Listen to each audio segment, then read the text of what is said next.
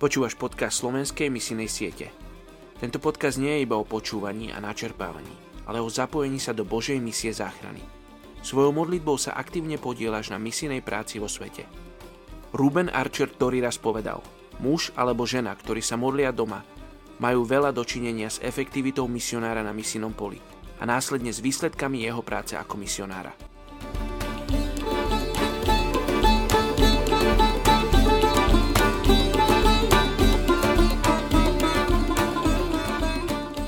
Je 22. marec.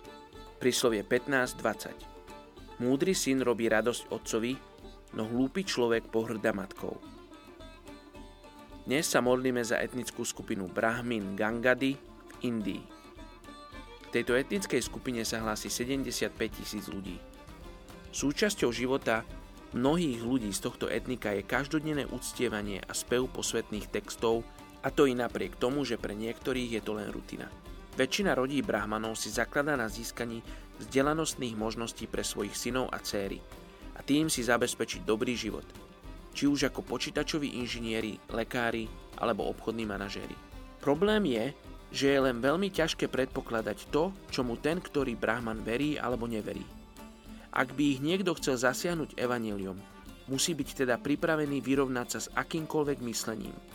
To znamená, že rôzni brahmani majú i rôznorodé duchovné presvedčenie.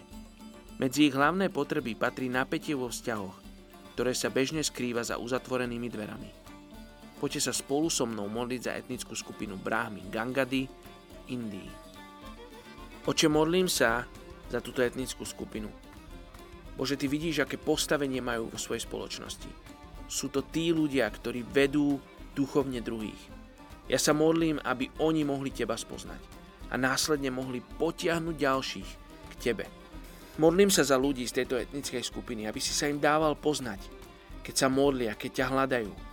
Možno nehľadajú teba, možno sa nemodlia k tebe, ale ty sa im môžeš dať poznať.